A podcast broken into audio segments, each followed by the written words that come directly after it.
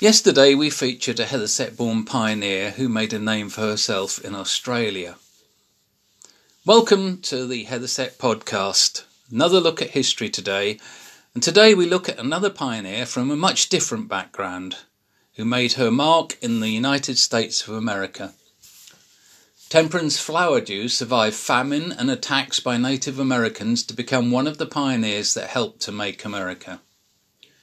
She was born in Hethersett in 1590 and after sailing to the New World became the wife of two governors of Virginia. Not at the same time, of course. Temperance was an early settler of the Jamestown colony and played a key part in the development of the area and in 2018 was named one of the greatest women in the history of Virginia by the Library of Virginia.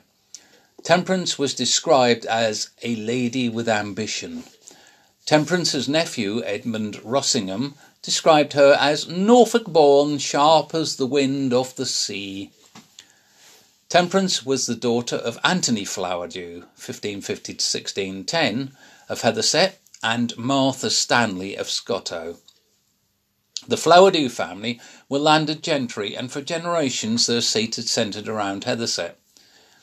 Temperance enjoyed a carefree existence growing up in the country, with occasional visits to London, which would have taken days to reach.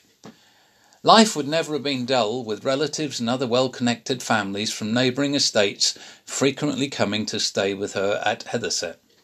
The children were occasionally allowed to join the grown ups at table.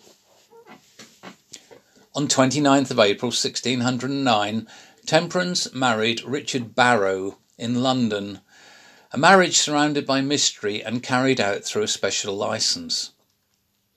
A few days after the marriage, the newlyweds boarded the Falcon and headed for the newly found colony of Virginia.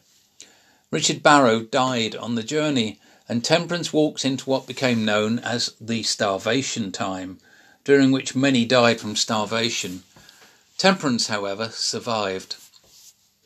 There was some suggestion that she returned to England before returning to the colony when fresh supplies arrived, but there is no evidence to support this, and it is thought that she was probably one of the lucky ones who just survived.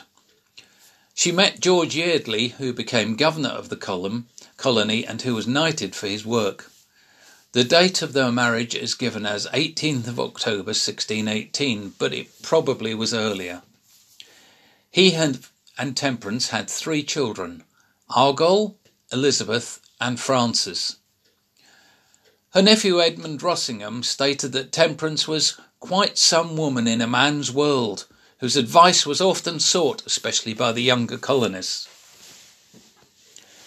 Temperance also had a natural affinity with any new colonists with a Norfolk background. This included John Rolfe from Heacham, who married Native American Pocahontas. In addition to surviving the starvation time, Temperance also avoided an uprising by Native Americans which saw the slaughter of more than 350 men, women, and children. In 1619, her husband George Yeardley patented 1,000 acres of land on Mulberry Island. He owned another private plantation upriver on the south side of the James River, opposite Tanks Weyanoke named this Flowerdew Hundred. It is often assumed that Yeardley named the plantation Flowerdew Hundred after his wife as a kind of romantic tribute.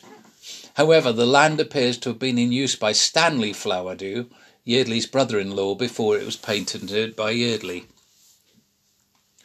Although George Yeardley acquired the thousand acres that he named Flowerdew Hundred in 1619, it seems very likely that some settlement had begun there before that date for his brother in law, Stanley Flowerdew, took a shipment of tobacco to England in the same year, probably grown on the same property. With a population of about 30, Flowerdew Hundred Plantation was economically successful, with thousands of pounds of tobacco produced along with corn, fish, and livestock.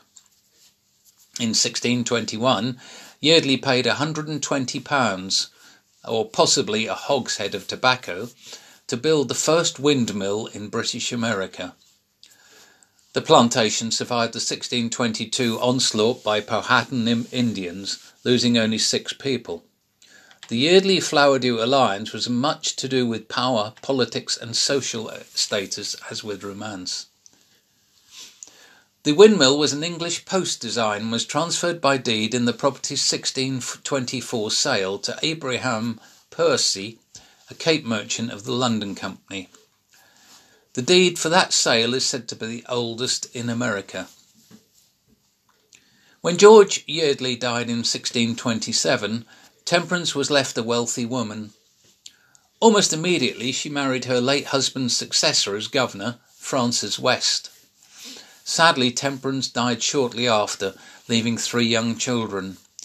She left her estate to her children, something that was challenged without success by Francis West. Stanley Flowerdew was her brother and also lived in Jamestown during the same era and was involved with the Flowerdew Hundred plantation.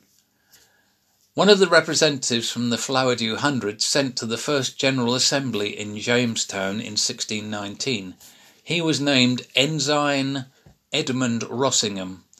This was a son of Temperance Flowerdew's elder sister, Mary Flowerdew, and her husband Dionysius Rossingham. Temperance is also featured in the film and TV series Jamestown.